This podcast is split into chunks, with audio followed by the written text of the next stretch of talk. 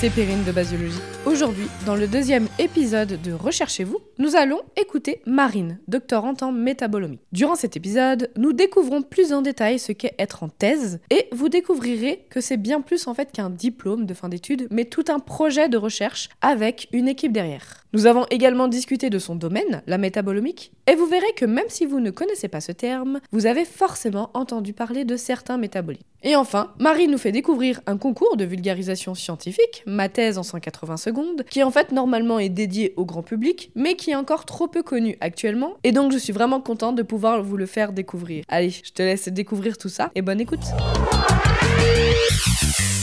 Salut Marine donc merci à toi d'avoir accepté d'être interviewée et de m'avoir laissé venir euh, à ton laboratoire, qui était bon également le mien il y a encore quelques temps. Mais en tout cas, merci à toi parce que c'est quand même pas un exercice facile. Et avant de commencer, je vais te laisser euh, te présenter toi-même et donc te laisser la liberté de dire ce que tu veux à propos de toi pour que nos internautes euh, en sachent un peu plus sur toi-même.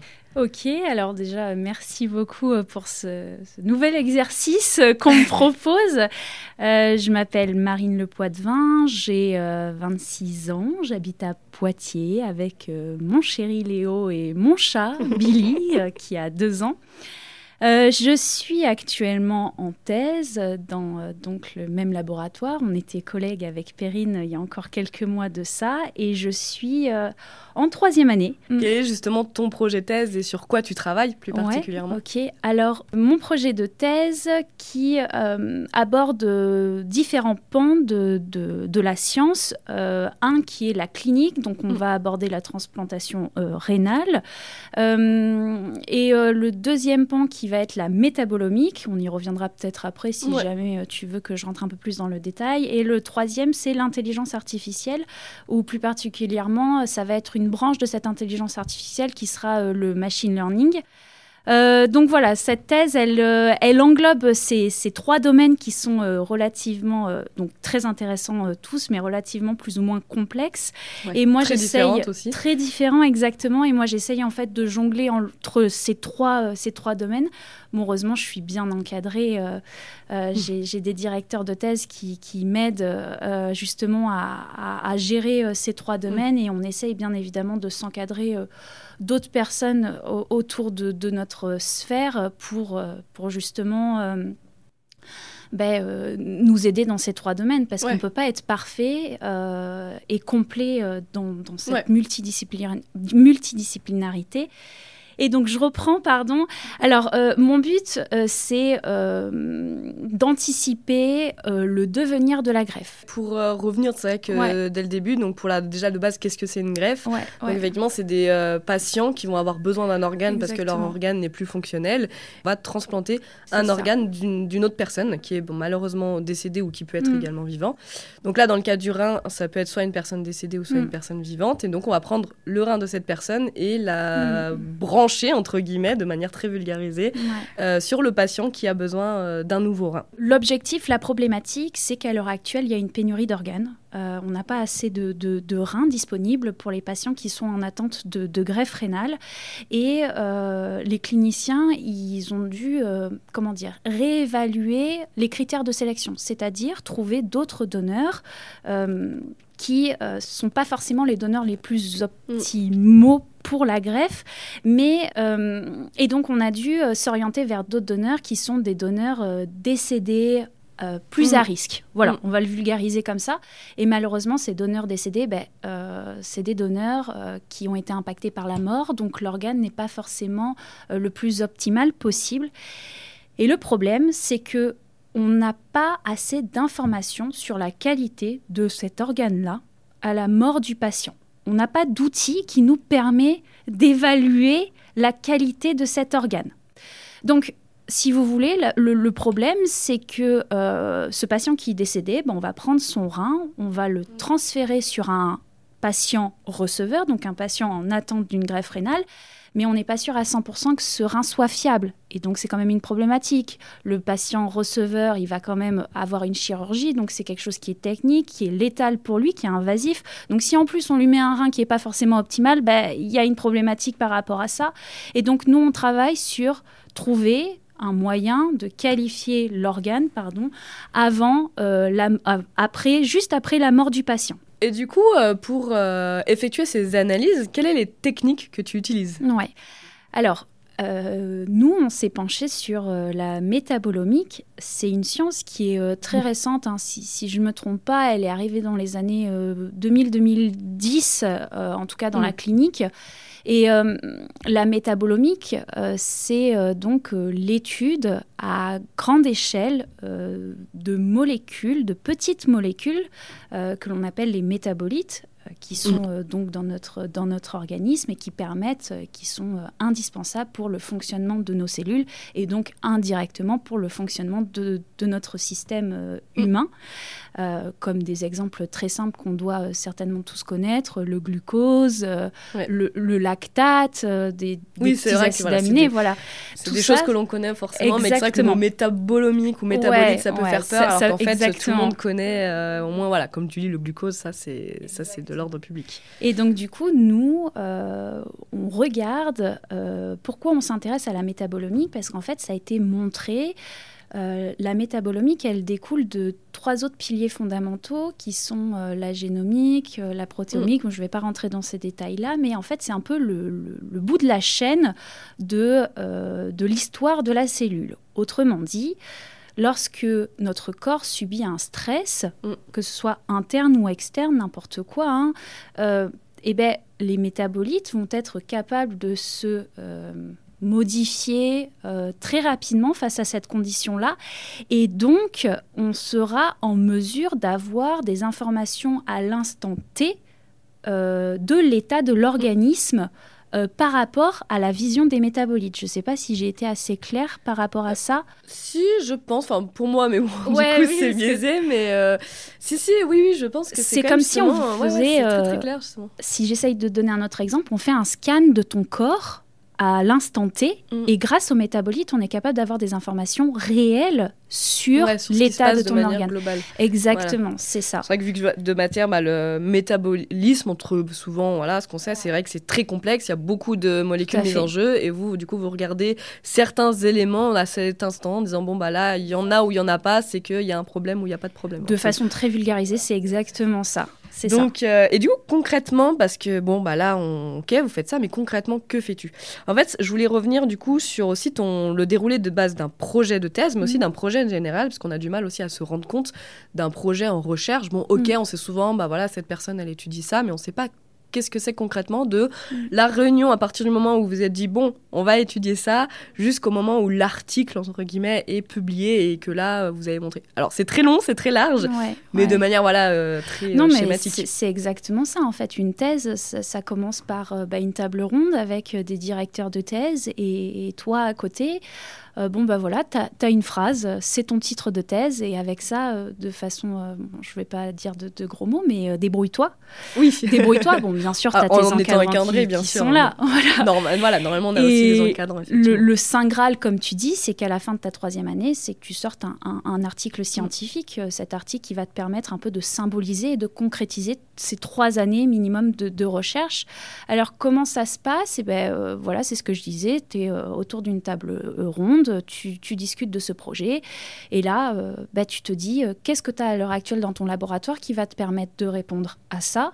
Quels sont les outils que tu as à disponible Parce que bien évidemment, euh, dans, la recherche, on peut tout faire, mais le principal frein, c'est les moyens financiers qu'on a autour de nous. C'est vrai que ben moi, euh, bon, je, je, repars sur la métabolomique, sur l'étude des métabolites. C'est vrai qu'à l'heure actuelle, il y a des machines qui coûtent 500 euh, 000 euros. On n'a pas les moyens de les acheter. bon, encore à Poitiers, on est bien équipé, donc on a des outils qui nous permettent de faire ça. Mais du coup, tu dois quand même t'habituer et faire avec les moyens du bord pour répondre à un objectif sans forcément dépouiller ton laboratoire. de toute façon, c'est souvent la, limite. Hein, exactement. l'argent en recherche, en tout cas, c'est souvent le frein. c'est sûr. Et c'est pour ça aussi que des fois, les recherches aussi peuvent être euh, plus longues. Enfin, c'est long de base, mais tout à fait. ça peut être freiné aussi par l'argent. Tout à fait. Donc, euh, nous, euh, le... Donc, nous, on avait, par, par, chance, l'année où je suis arrivée, on avait reçu cette machine qui va nous permettre de faire l'étude des métabolites. En parallèle, euh, c'est vrai que je suis euh, dans un, dans un domaine qui se rattache à la clinique, vu qu'on fait de la transplantation rénale. Donc, je suis en lien avec notamment mes directeurs qui sont des praticiens hospitaliers. Et il nous fallait bien évidemment des échantillons de patients pour mhm. étudier et pour répondre à mon hypothèse. Et c'est là où la problématique est peut-être, comment dire, un peu plus complexe, c'est que ben, pour récupérer des échantillons de patients, donc euh, des échantillons de sang en mm. l'occurrence, c'est assez, c'est, comment dire, c'est, ça peut être assez compliqué. Donc euh, ça, euh, si je dois parler de mon projet de thèse, ça a été un principal frein, c'est-à-dire qu'il fallait que je récupère des échantillons de patients et en plus de ça, récupérer les informations sur ces patients. Donc ça, mm. ça a été une première limite. c'est compliqué parce que bah, toi, c'est de la recherche et puis de toute façon, c'est pas la principale, euh, enfin c'est pas l'objectif principal de façon dans l'hôpital et dans les services. Euh, Exactement. Ça passe, c'est qui est tout à fait normal aussi. Hein, ouais, bien sûr, bien sûr. C'est compliqué. Mais effectivement, donc c'est vrai qu'on en... c'est aussi pour venir sur un point. Donc effectivement, toi, tu as une particularité, que c'est pas le cas de tous les projets de recherche, euh, que toi, tu travailles donc dans un laboratoire de recherche, mais tu es aussi en lien avec un service hospitalier où es... certains de tes directeurs de thèse sont euh, praticiens hospitaliers et donc eux ont des, euh, ont des patients, enfin sont médecins. Quoi. Et ce qui n'est pas forcément le cas où des fois on est vraiment à 100% sur du fondamental, c'est du laboratoire à, 100%. Exactement. Bah, par rapport à ça, euh, c'est vrai que j'avais une crainte au début euh, de mm. me retrouver avec des cliniciens parce qu'on n'a pas forcément euh, le même langage parfois. chacun a son, a son, comment dire, son champ d'expertise et, et j'avais un peu peur qu'on n'ait pas forcément la même, la même compréhension, les mêmes euh, les mêmes fondements, les mêmes bases. Finalement, bon, il s'est avéré que, euh, que ce n'était pas du tout le cas, en tout cas euh, pour, mm. pour moi. Et, et oui, c'est vrai que je rebondis là-dessus. je travaille dans le laboratoire, donc moi je suis à la fois dans un laboratoire scientifique, donc mm. dans lequel on peut euh, tout le monde se, réfère. Et euh, de l'autre côté, c'est vrai que mes instruments, mes outils euh, que j'utilise sont dans le service qui est rattaché à l'hôpital. Donc oui, c'est un système qui est un peu plus différent. faut s'adapter parce que nous, en l'occurrence, nos outils qu'on utilise, les cliniciens l'utilisent aussi mm. pour, pour des diagnostics, pour des patients. Donc bien entendu, ils sont prioritaires par rapport à la mm, mm. science. Il faut s'adapter par rapport à ça. des fois, c'est vrai que c'est un peu frustrant parce que bon, bah, travailler le week-end pour lancer ces, ces, échantillons, pardon, euh, parce qu'en semaine c'est pas forcément possible. Oui, au début je m'en suis un peu euh, pas voulu, mais euh, je me suis dit c'est compliqué à gérer quoi. Bah, c'est normal, c'est toute une organisation exactement. à Il faut prendre son rythme. C'est ça, exactement. Mm. Lancer la nuit, ne pas pénaliser la, la clinique, les, les, médecins du coup pour pour faire leur travail parce que bien entendu c'est une urgence, donc ils sont obligés de passer en, en amont. Et ouais, c'est vrai qu'au début, j'ai été un peu, euh, bah, pas perturbée, mais c'est un fonctionnement différent qu'il faut. Euh, exactement, une adaptation. Bah, c'est ce qui fait aussi la force de la thèse, parce que bon, là, on a l'exemple de ce projet-là, mais dans tous les projets de thèse, c'est vrai qu'on a. C'est euh, aussi une des qualités qu'on acquiert aussi, si on l'a pas forcément déjà, de pouvoir s'adapter facilement. Et, ah oui, oui, c'est sûr que la, la, thèse, nous, on découvre beaucoup de, de, enfin, de personnalités, de compétences, mais aussi de défauts. Puis on développe aussi des compétences ouais, très différentes qu'on se rend compte. C'est très... vrai que je dis ça parce qu'on on, en avait parlé au premier podcast, donc podcast juste avant avec euh, Jeanne de Bink où voilà, on avait parlé aussi de la multidisciplinarité de la thèse et du fait qu'à la fin on acquiert un nombre, euh, enfin beaucoup beaucoup de compétences quoi. Et euh, et du coup, euh, concrètement, donc les machines, alors moi je vais pas rentrer dans le détail d'un point de vue technique parce que là, à l'oral, c'est un peu compliqué. On va perdre tout le monde. Mais euh, voilà, ça te prend combien de temps euh, sur une expérimentation? Comment un peu ça se mhm. passe aussi, un peu mhm. plus dans le détail? Ok, comment ça... alors en termes de temps, ça va dépendre du nombre de patients? Que j'ai mm. besoin d'analyser. Euh, moi, en l'occurrence, je travaille sur le sang de ces patients. Euh, imaginons euh, que j'ai 60 patients à analyser. Ben, ce qui va se passer, c'est qu'on va prendre ces petits ces échantillons, les mettre dans, dans, la machine et il faut attendre environ... 2-3 jours pour qu'on puisse analyser chacun mm. des échantillons pour chacun de nos patients. Et ensuite, une fois qu'on a analysé ces, échantillons, on va euh, récupérer des, données, des fichiers qui sont euh, donc convertis euh, sur notre ordinateur. Et c'est là où arrive on va dire, la complexité de la chose, c'est-à-dire essayer de retraduire ces fichiers pour que ça soit extrapolable pour visuellement pour nous, que ça soit intéressant et qu'on puisse mettre en avant les métabolites qui nous intéressent. Oui, je sais pas si. Si, c'est vrai que, bah, en fait, il faut savoir, donc toi, tu as ton patient donneur, euh, tu prends un échantillon de sang. Donc là, c'est vrai que déjà, il y a deux jours, euh, voilà, deux jours d'analyse euh, dans la machine. Donc déjà, de toute façon, pendant ces deux jours-là, tu attends. Exactement. Euh, et ensuite, enfin, attends, tu fais d'autres choses, bien sûr. Oui, bien sûr, on a toujours autre voilà. à faire. et, euh, et, donc, effectivement, à la fin, sauf qu'en fait, à la fin, la machine, elle te dit pas, ah bah voilà, vous avez tel métabolite. C'est que derrière, elle te donne un nombre de données mm, incalculables. Mm. Et toi, derrière, as, tu as des algorithmes euh, que tu as créés, si je me trompe pas, même. Ou, pas, pas, pas, créés, mais on, as... on, disons qu'on assemble des puzzles pour notre intérêt à nous. ouais, c'est vrai que je l'ai pas, je l'ai pas dit tout à l'heure, c'est que la métabolomique, à l'heure actuelle, on a détecté plus de 100 000 métabolites euh, chez un, dans, dans, le corps humain. 100 000 métabolites, ça fait beaucoup de données à analyser. Autrement dit, moi, j'ai pas le temps pour 60 patients de regarder les, 60, les, les 100 000 métabolites. C'est impensable. Hein. Oui, c'est vrai que je pourrais faire ça la nuit, mais euh, vu que je m'endors à 21h30, ça reste assez compliqué. Euh, non, mais plus sérieusement, c'est euh, c'est vrai qu'à l'œil nu, c'est impossible de faire ça. C'est pour mm. ça que les machines, les ordinateurs vont nous permettre mm, mm. de mettre en évidence les métabolites qui sont les plus intéressants.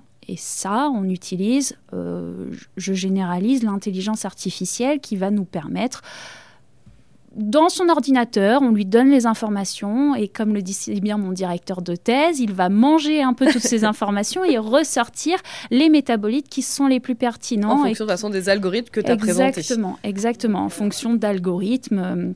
Euh, qui vont superviser euh, ces résultats. Et, euh, Donc là, ça fait déjà un bon petit tri. Et puis après, derrière aussi, tu as encore de l'analyse, hein, bien sûr. Derrière, il ne te dit pas, bon, bah voilà, vous avez votre figure, Tout à fait. tu dois encore traiter tes données. Ben, en l'occurrence, l'intelligence artificielle va permettre de, sur les 100 000, bon, on a du retraitement derrière, je passe les détails des données, mais à la fin, on va sortir, nous, ce qui nous intéresse, c'est d'avoir un mm. top 20 de métabolites. Euh, qui sont bien entendu les plus pertinents. Donc il faut que l'intelligence artificielle soit. Enfin, tu peux cibler. Euh, Tout à fait, tu, tu peux cibler. C'est l'avantage de cette technique. Bien là, c'est vrai qu'on parle dans, dans, un objectif précis de la transplantation, mais voilà, c'est vrai que de manière générale, cette technique-là, elle permet euh, tout à fait, de cibler les métabolites. Voilà. Bien sûr, ça s'applique à tout ce que tu veux. Si tu veux mm. étudier des, des, maladies, je sais pas, le cancer, c'est vrai que ça a mm. été souvent prouvé que le cancer, les cellules, elles modifient leurs métabolites, mm. et donc du coup, tu peux faire des analyses en métabolomique.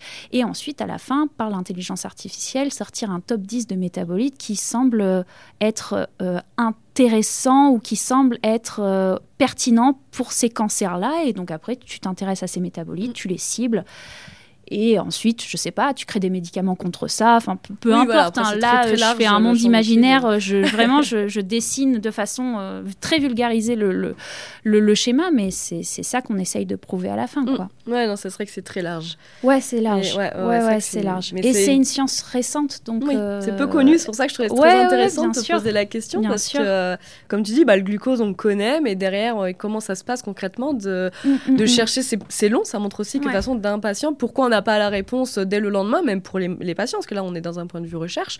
Mais c'est un peu, un peu pareil aussi euh, pour les, les, médecins, où ils veulent en savoir un peu plus. C'est exactement bah, ça. Pourquoi on n'a pas forcément le la réponse dans les deux heures? Parce que mm. c'est aussi mm. des analyses énormes, mm. longues à faire. Donc, euh, donc ça prend du temps. Mais effectivement, donc voilà. Et, euh, et donc justement, qu'est-ce qui te plaît dans vu que c'est quand même nouveau, c'est aussi quand ça veut dire nouveau, ça veut aussi dire peu d'informations. Exactement. Et donc, qu'est-ce qui t'a plu donc toi dans tes recherches et au, au quotidien?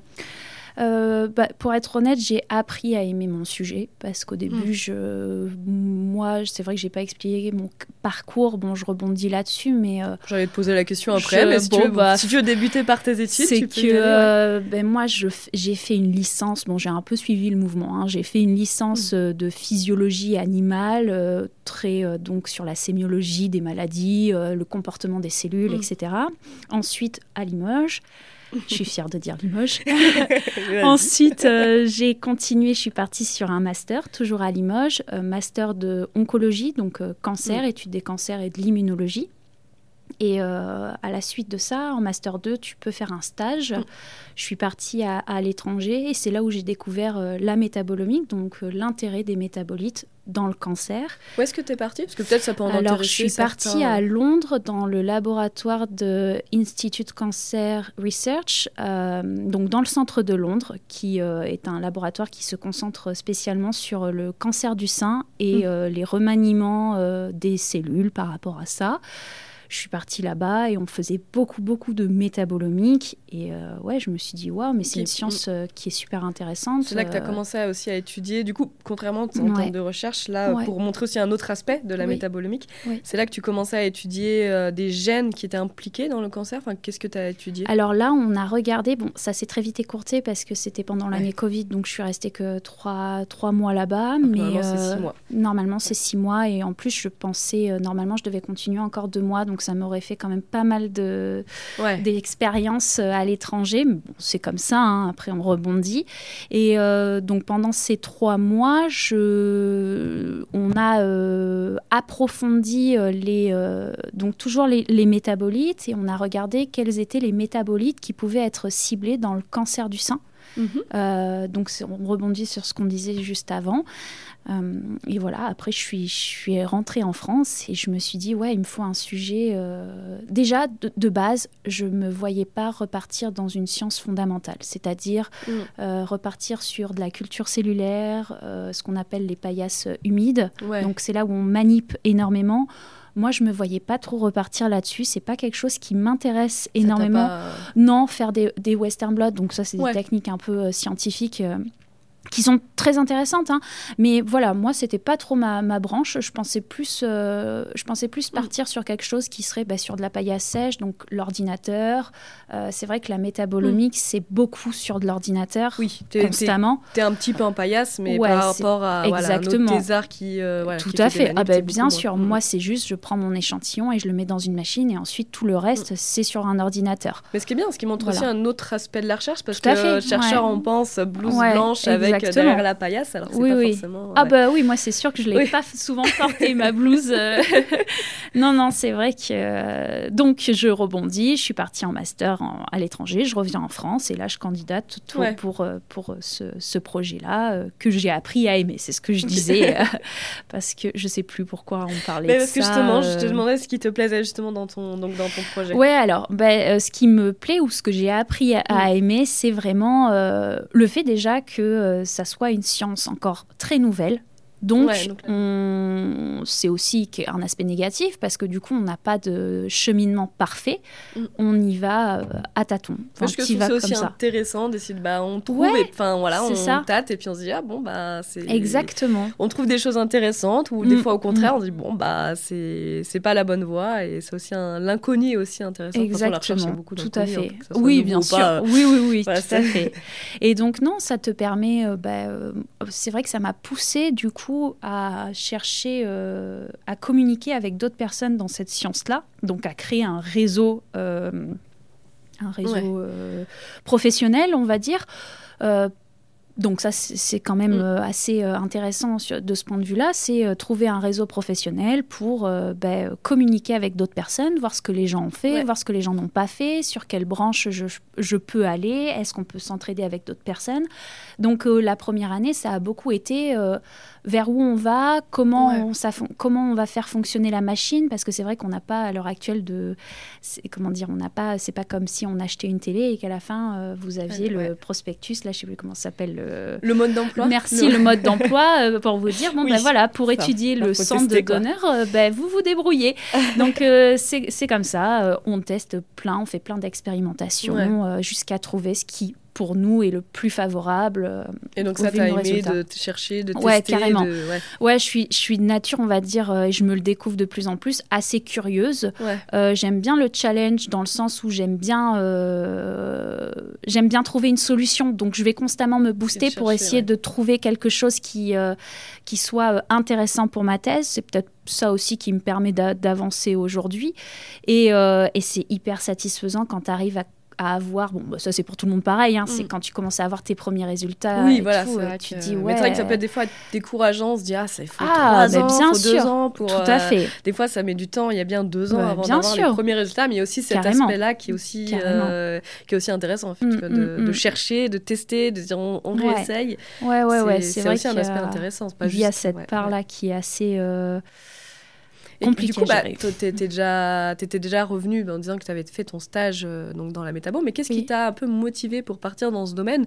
Parce que surtout quand on, bon, peut-être un peu plus quand on fait un master cancéro, mais c'est pas forcément un domaine où on est lancé, notamment en- dans un parcours biologique. Ouais. Euh, on n'est pas forcément euh, plongé tout de suite dans la métabolomie, qui Mm, c'est mm, pas mm, un aspect mm. qu'on connaît.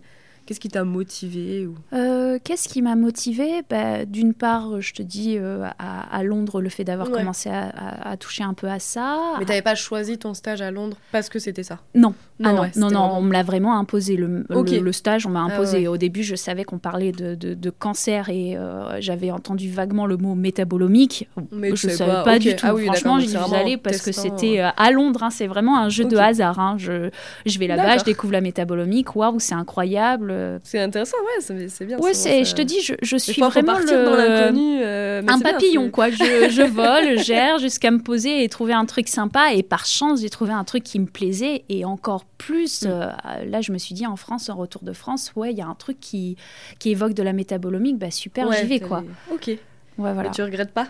Non, je- alors là, honnêtement, je, je regrette pas. Sans parler de mon, mon sujet, euh, c'est l'environnement qu'il y a autour. Euh, on nous laisse beaucoup d'autonomie, on peut faire de l'enseignement. C'est vrai qu'on peut toucher facilement à Poitiers à l'enseignement, chose qui est peut-être plus compliquée dans des grandes villes. On nous a Oui, laissé le c'est choix. vrai que c'est plus, c'est c'est plus accessible. Ouais, crois. carrément. Hum, Après, on- ils sont beaucoup dans le besoin, donc c'est aussi Oui. réciproque. hein. Euh, mais euh, j'ai pu faire de l'enseignement. On a pu euh, participer en première année au, Mm. au MT euh, ma thèse en 180 secondes. Et c'est vrai que Ouais, bon, ouais, euh, on nous a laissé un peu. C'est vrai que le lab- enfin, nos encadrants, les directeurs de thèse, nous ont un peu laissé euh, à la découverte de toutes ces choses-là Oui, en parallèle de la des points thèse. positifs, euh, Ouais, c'est des points. ouais. Je trouve que ça permet de, une ouverture d'esprit.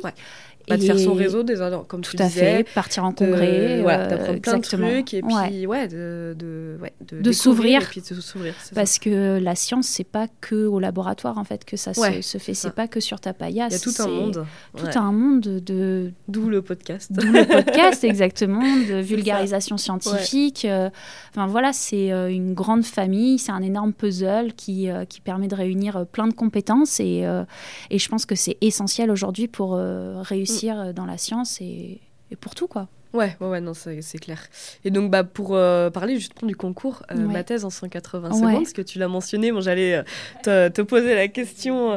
Et donc, effectivement, euh, tu as participé donc, Mm. au concours ma thèse en 180 secondes. Est-ce que tu peux nous en dire un peu plus sur ce concours? Parce que, alors, dans la- pour les scientifiques, en tout cas pour les thésards, la, la plupart normalement connaissent. Mais en dehors de ce milieu-là, c'est pas forcément Mm, connu. mm, alors que justement, c'est fait pour. Les- le grand public Ouais. et euh, ça peut intéresser beaucoup plus de monde. Euh, alors, ma thèse en 180 secondes, c'est organisé nationalement euh, Mm. et ça a pour but de promouvoir les jeunes scientifiques, les étudiants en thèse, à vulgariser leur projet de thèse de façon tout public en 180 secondes, soit 3 minutes. Euh, à l'heure actuelle, il y a des euh, concours euh, d'abord régional de sélection pour ensuite arriver au concours national. Et donc nous, en première année, quand on est arrivé au laboratoire, ben, on avait Perrine qui est en face de moi, euh, qui nous a dit bon bah allez on le fait tous les trois ensemble, ça va être euh, super intéressant. plus, euh, Ouais j'avoue que moi débutant en première année, euh, l'expression orale et tout. Je l'ai un petit peu poussé justement. Je, ouais, je ouais, me ouais, permets ouais. justement parce que je pense a Mm. pas, t'es pas la seule à être dans ce cas. Et c'est vrai que je t'ai un Ouais. peu poussé à Ouais, participer carrément. au concours, alors que Mm. toi justement l'oral, c'est quelque chose qui te t'angoissait un peu même. Enfin, Tout à ouais. fait. Puis je. Voilà, j'étais encore très fermée d'esprit sur vulgarisation scientifique. aussi, Ouais, ça, voilà, j'ai pas truc, quoi, Ouais, non, carrément. Je me disais, pas- j'ai pas d'intérêt à faire ça. euh. Et finalement, à Poitiers, euh, je les remercie, c'est qu'on a, un- on a eu euh, cinq préparations en amont. Oui, il y a bien quelques- cinq séances. Ouais, cinq séances cinq séances, ouais. Euh, Et puis des encadrants qui sont top. en, en or, un Ouais, prof de théâtre. Oui, on avait donc un prof de Et théâtre. je crois que donc, vraiment, bah, déjà, je te remercie de m'avoir poussé à faire ça. Et deuxièmement, c'est, euh, on a eu des cours qualitatifs Oui, c'est très. Euh, waouh, on apprend énormément. on apprend énormément et je pense honnêtement que ça m'a aidé pour le futur pour quand mm. on présente dans des congrès ou même présenter au labo le lundi matin ou peu importe. Parler un podcast. Ou parler dans un podcast. ouais, bah, ça aide énormément quoi. C'est et je trouve que à Poitiers ils font les choses super bien. Vraiment, ça, ça, en tout cas, moi, ça a été, euh, je l'ai pris, euh, ça a été hyper bénéfique, bah, les préparations. Est-ce que ça euh, t'a.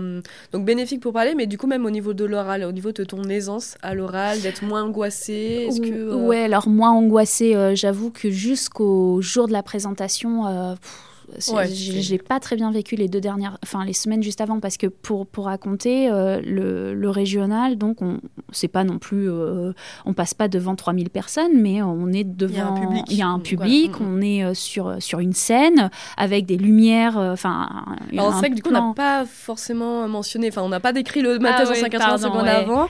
Alors c'est vrai que effectivement ma thèse en 180 secondes, tout est dans le titre, on doit expliquer mm. la thèse, un projet comme tu viens de l'expliquer, mais en seulement 180 80 secondes. Donc en fait, on doit euh, vulgariser parce que là, on vient de le faire euh, en peut-être une demi-heure. Effectivement, il faut tout raccourcir, tout ça en 3 minutes. Mm, et mm. du coup, euh, pas une de plus. Hein. Pas une de... et même pas une seconde de plus. Hein. Il y a un chrono. 180 secondes mm, et il y a 181 découpés. Et donc effectivement, il y a une, juste une slide, donc une diapo qui est présentée. Et, et, on est comme ça là devant un jury. Donc il y a d'abord le régional, ensuite le, le, non, le département, enfin la ville, l'université. Ah oui, pardon. Ensuite, le régional et après le national. Mm, tout à fait. Et donc, effectivement, après, on a eu des cours mm. euh, de théâtre mm. des, pour travailler nos textes, pour apprendre à vulgariser et puis, effectivement, pour apprendre à parler, à s'exprimer. Ouais. Donc, c'est bien plus que juste de la vulgarisation. Comme tout tu disais, c'est utile pour les congrès. Euh. Ouais, ouais, ouais. C'est un exercice hyper bénéfique. Et donc, euh, et donc ouais, c'est vrai que c'est un exercice qui est compliqué et qui permet d'aller dans ses retranchants. Bon, après, ça, ça dépend. Hein. Chaque personne réagit différemment, mais je pense que à 20, 24 ans, 25 ans, je ne sais pas si tout le monde aura eu l'opportunité de monter sur scène avec euh, mm. une lumière en face de nous, un jury en train de nous écouter pendant 180 secondes euh, et euh, avoir un exercice d'éloquence pour résumer au mieux sa, thèse et que tout le monde le comprenne aisément, quoi. Et puis ça apprend aussi à vulgariser même son projet de thèse derrière, parce qu'on nous le demande tout le temps, et puis c'est important de savoir expliquer ce ben, Je pense que c'est bien aussi, euh, bon moi je pense euh, au niveau de ma famille ou même de mes amis, euh, ils sont pas forcément tous dans le domaine scientifique, mes parents non plus, donc expliquer de façon la plus simple possible pour qu'ils puissent comprendre, c'est vrai que la, ma thèse en 180 secondes, c'est un bon exercice hein. pour les mettre dans... dans dans, dans, notre, dans notre domaine, quoi. Ouais, non, c'est vrai, que voilà. vrai que j'en parle, enfin, on en parle parce que du coup, euh, on en a aussi euh, parlé il y a 15 jours, donc mm. avec euh, Jeanne de Bing, qui elle, justement, le passe cette année. Et donc, à Paris aussi, donc, ils ont des cours mm. pour justement préparer ce concours. Donc, je pense que c'est beaucoup d'universités qui ont un bon, une bonne organisation justement pour préparer mm. ça. Et c'est vrai que moi, j'encourage tous les étudiants à le faire parce que c'est au-delà qu'un concours, quoi. C'est pas juste un concours et de se dire on veut être classé, c'est aussi ouais, des cours de préparation. Il y en avait beaucoup qui étaient.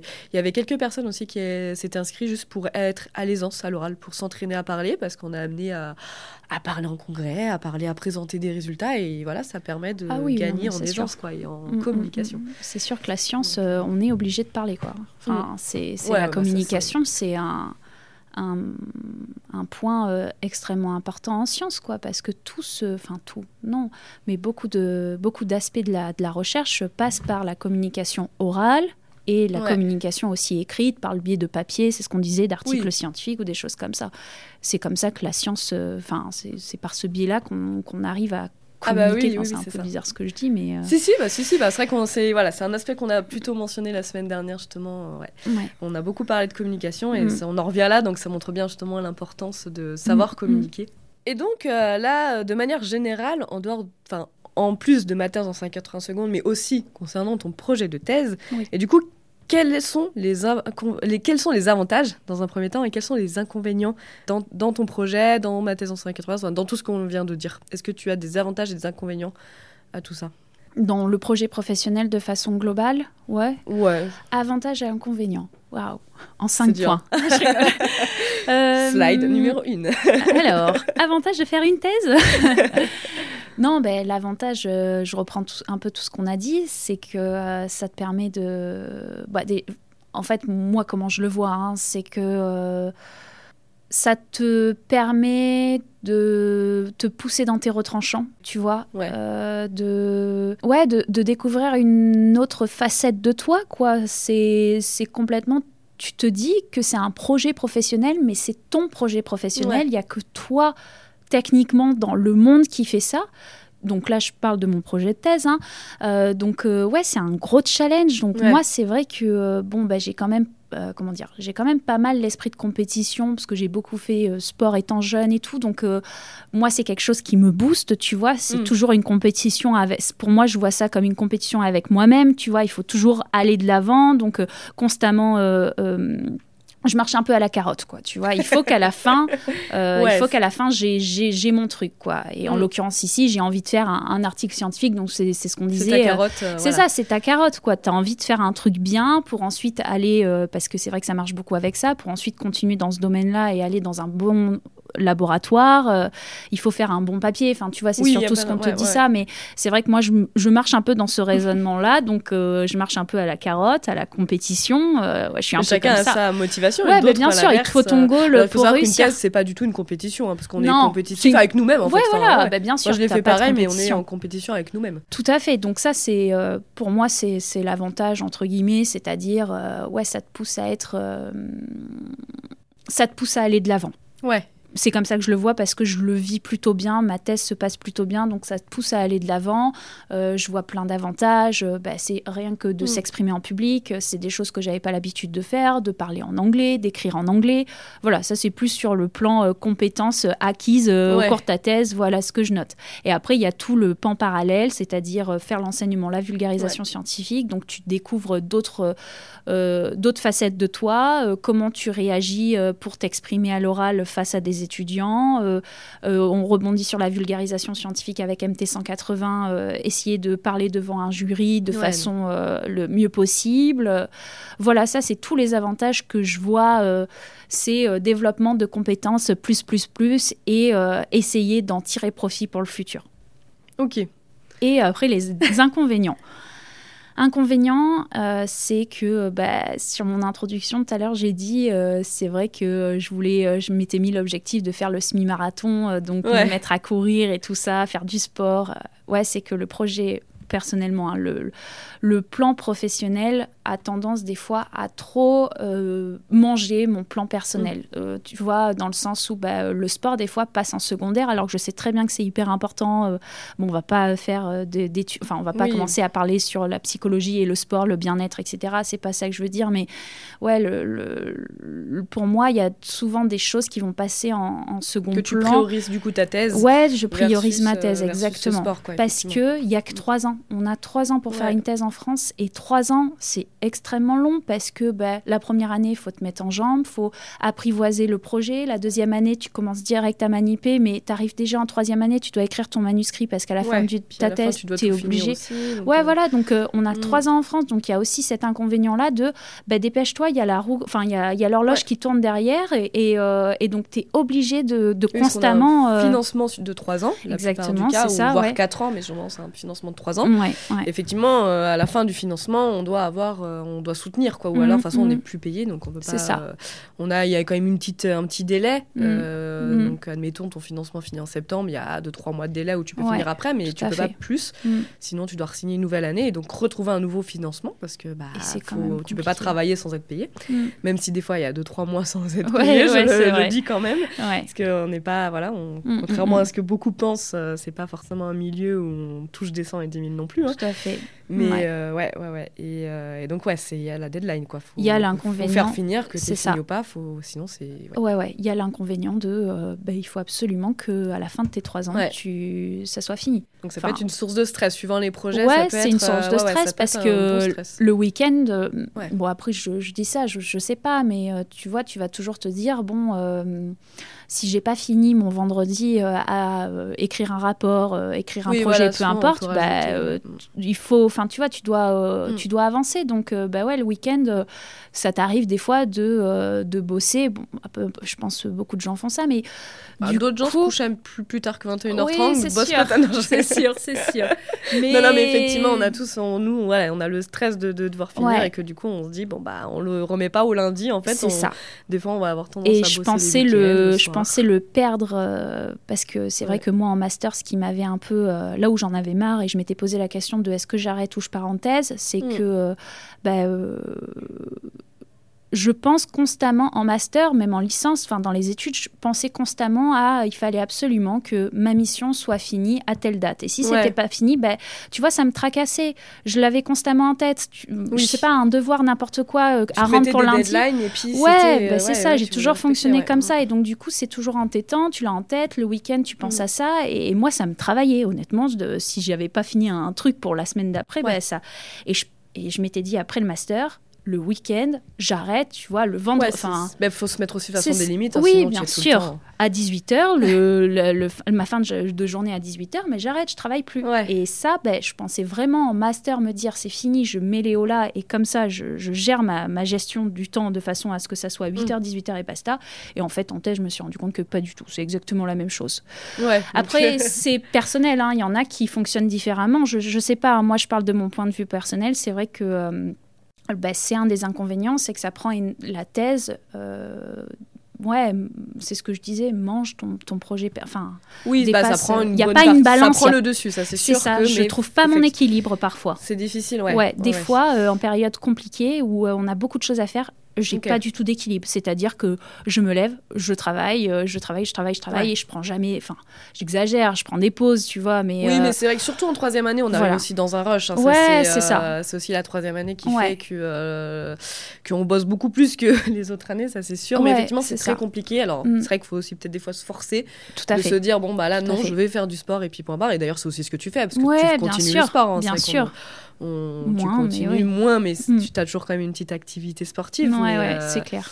Mais effectivement, ça prend aussi du dessus et c'est aussi compliqué hmm. des fois de, de, de, de, se mettre des limites, de hmm. s'arrêter, de relativiser même des fois et de, s'enlever ce stress, de dire bon, bah, là, j'ai pas fait toutes les tâches que j'aurais dû. C'est ça, ouais, c'est très très dur. Hein. de toute façon, je serais moi, la première, hein, je bossais aussi beaucoup et.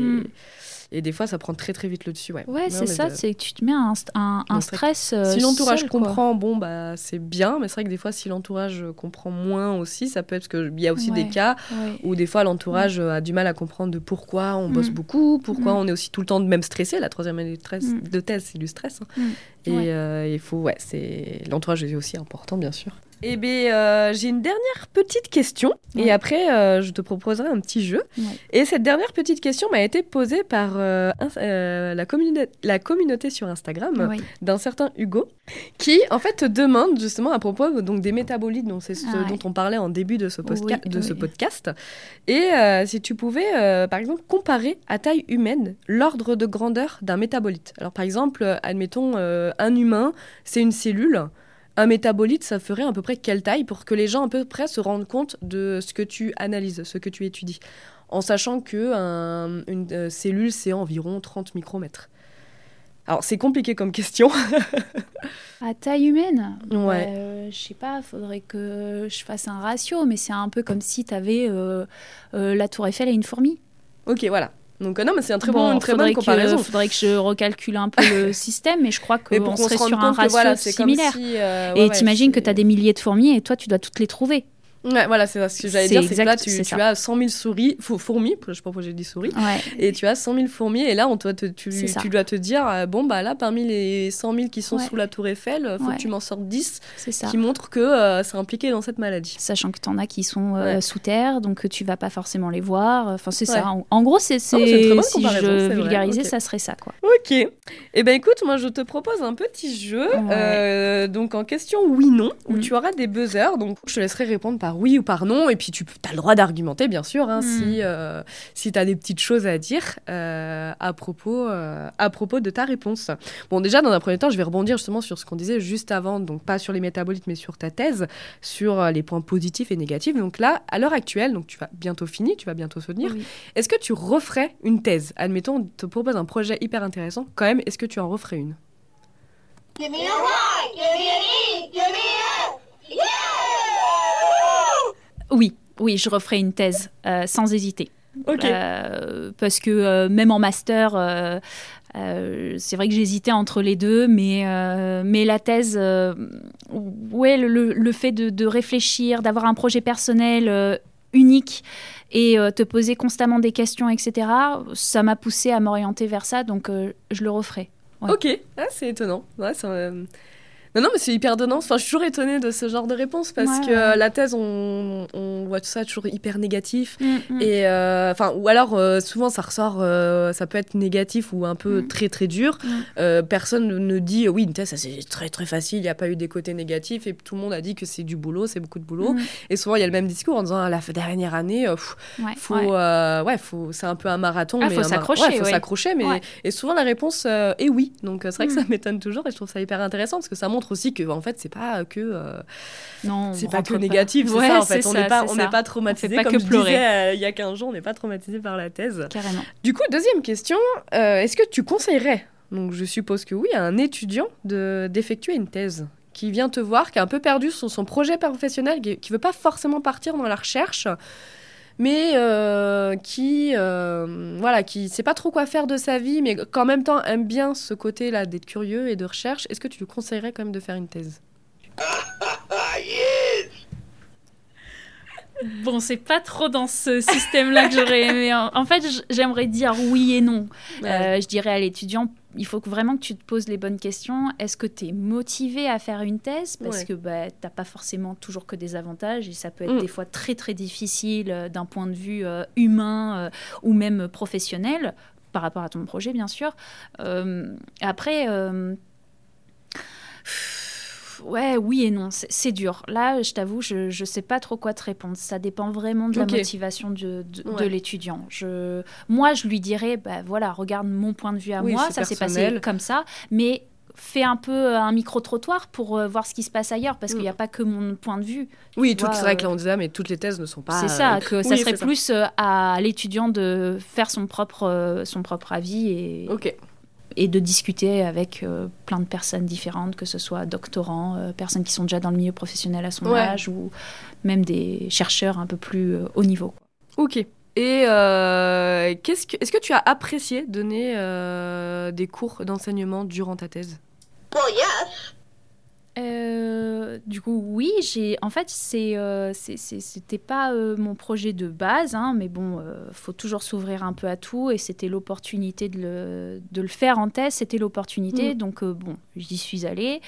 Euh, ça a été un peu compliqué au début parce qu'il faut toujours un peu, euh, comment dire, trouver, euh, se trouver, se chercher, comment tu abordes le cours, comment tu vas aborder le, le TD, l'exercice, etc. Comment réussir à le vulgariser, faire face aux questions que l'étudiant va te poser. donc au début, ça a été un peu plus un peu compliqué à me mettre dans le bain. Et puis, j'ai envie de dire, bah, c'est en, en apprenant, c'est en répétant les choses que tu commences à, à connaître sur le, enfin, à te connaître et voir sur euh, quel point tu es le plus à l'aise, comment tu vas aborder l'exercice pour que euh, ça soit euh, pas déstabilisant pour toi et que ça soit intéressant pour l'étudiant. Mm. Mais ouais, je le, je, le, conseillerais juste pour avoir une petite expérience simple, hein, mais au moins te dire j'aime, j'aime pas. Ok. Voilà. Est-ce que ça euh, t'a. Parce que c'est vrai qu'au début, toi, t'étais pas forcément, je me permets, hein, ah, t'étais pas forcément euh, pour donner des cours. Mm. Est-ce que tu à la fin, du coup, maintenant que tu as euh, passé ces trois ans, est-ce que ça t'a aidé dans ton projet de thèse Enfin, vraiment dans ton. Ou alors vraiment c'était annexe? Que ça t'a. Qu'est-ce que ça. Est-ce que ça t'a apporté des choses positives? Oui, ou, oui, oui, oui, oui, parce que bah, déjà tu, apprends à, créer ton cours, tu, enfin, à créer ton cours. Disons, tu apprends à manager un, groupe d'étudiants. Bon, là, en l'occurrence, un groupe d'étudiants, pardon. Mais euh, pour le futur, bah, c'est quand même assez intéressant parce que nous, après, ça dépend dans quelle voie tu comptes aller, mais on va, euh, si tu continues dans la recherche, donc si tu continues à, à évoluer pardon, dans ce, dans ce système-là, on va être amené à euh, diriger d'autres mm. personnes. Donc c'est aussi un, un, bon moyen de t'entraîner avec des étudiants, j'ai envie de dire. et, euh, et euh, essayer de communiquer différemment, d'avoir un autre aspect, parce que toi, ce que tu penses là à l'heure actuelle et ce que tu, enfin, comment je, je, raconte les choses, c'est peut-être pas euh, forcément le plus c'est pas. euh, C'est compliqué de réexpliquer. Tu Ou- peux comprendre un concept, Ou- le réexpliquer, Exact- exactement, le réexpliquer Ouais. le, et euh, ouais, c'est ça, ouais, le, le réexpliquer euh, de façon à ce que ça soit le plus clair Ouais. possible pour euh, les étudiants. Et ça, c'est un exercice qui est, qui est compliqué parce que toi, ce que, la perception que tu as est pas forcément la Ouais. même que la perception d'un étudiant. Donc, il faut réussir à, à trouver le bon fil conducteur pour que euh, tout le monde puisse euh, profiter Ouais. de, de la séance. Et que quoi. ça soit bénéfique pour Exactement, tout le monde. quoi. Mm. exactement, c'est ça. Et donc, dernière question de mon petit jeu. euh, Est-ce que pour toi, il y aurait des choses dans la recherche, dans la recherche qui pourraient être différentes?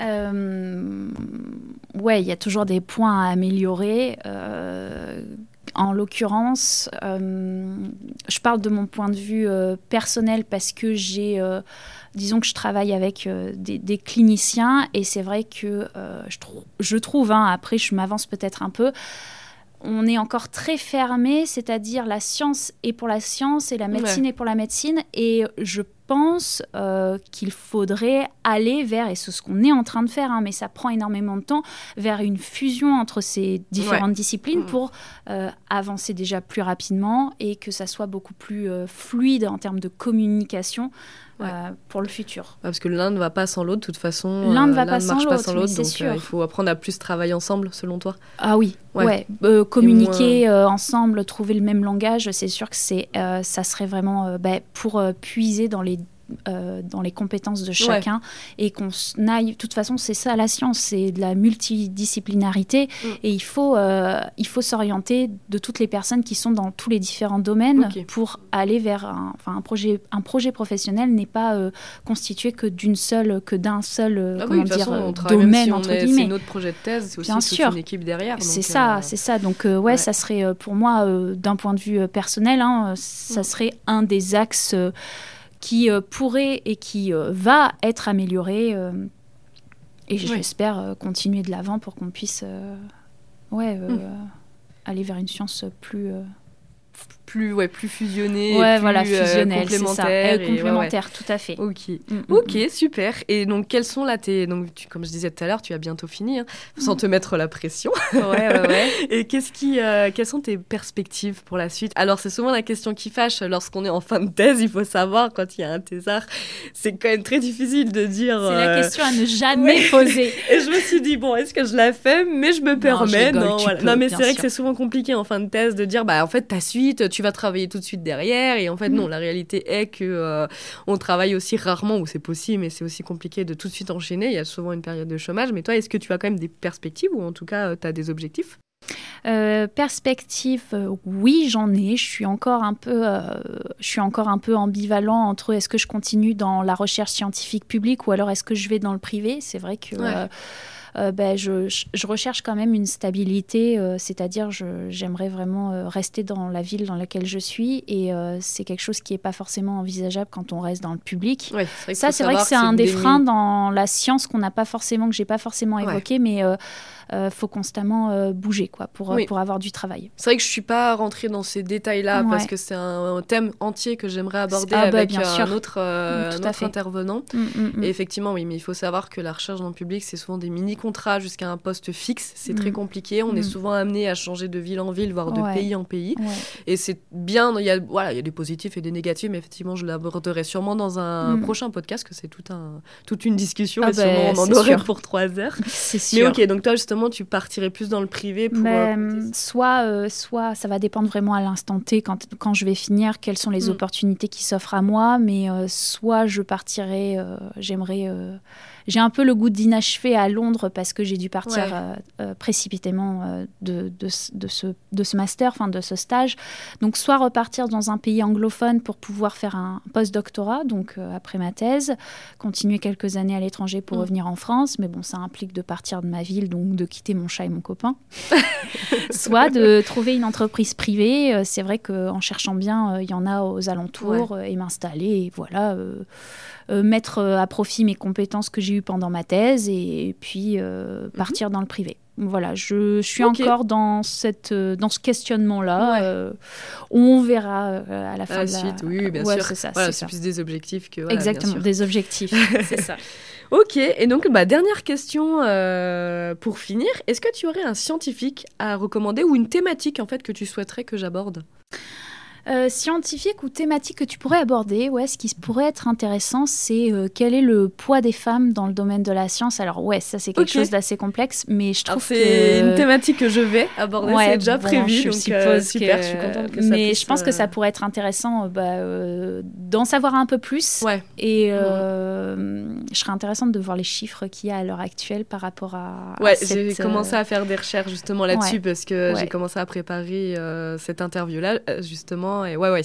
C'est... coton par contre. Hein, c'est mais, ouais, c'est assez intéressant, mais ça tend à s'améliorer, donc comme dans tous les domaines de toute façon. Mais ouais, mm. c'est vrai. Moi, bah, contente du coup que son mathématique puisse plaire au moins à une personne ouais, et que effectivement c'est prévu. Ok, et eh ben je note. Au moins ça pourrait, voilà, ça peut intéresser et je noterai aussi justement voilà qu'il y ait un peu plus de questions pour bien préparer.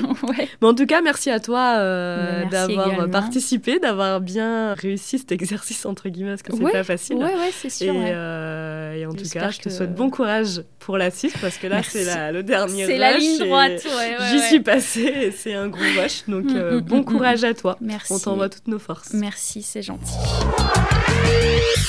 Merci à toi d'avoir écouté cet épisode jusque-là et en espérant que l'épisode t'a plu. J'ai reçu beaucoup d'avis positifs du premier épisode et je vous en remercie fortement. Ça fait vraiment plaisir de voir que l'épisode et le concept plaît et j'espère que grâce à cela vous comprendrez un peu mieux la recherche scientifique. Le prochain épisode sort comme d'habitude dans 15 jours et cette fois-ci nous parlerons épidémiologie. Alors oui, même si le terme ne te dit pas grand-chose, tu verras qu'en fait tu as déjà dû en entendre parler. N'hésite pas à liker le podcast ou à t'abonner, ça permet de référencer dans un premier temps le podcast et de permettre de proposer un contenu de plus en plus qualitatif. Et pour me retrouver sur les réseaux, abonne-toi à Basiologie sur Instagram ou sur LinkedIn à Perrine Burderon. En te souhaitant une bonne journée.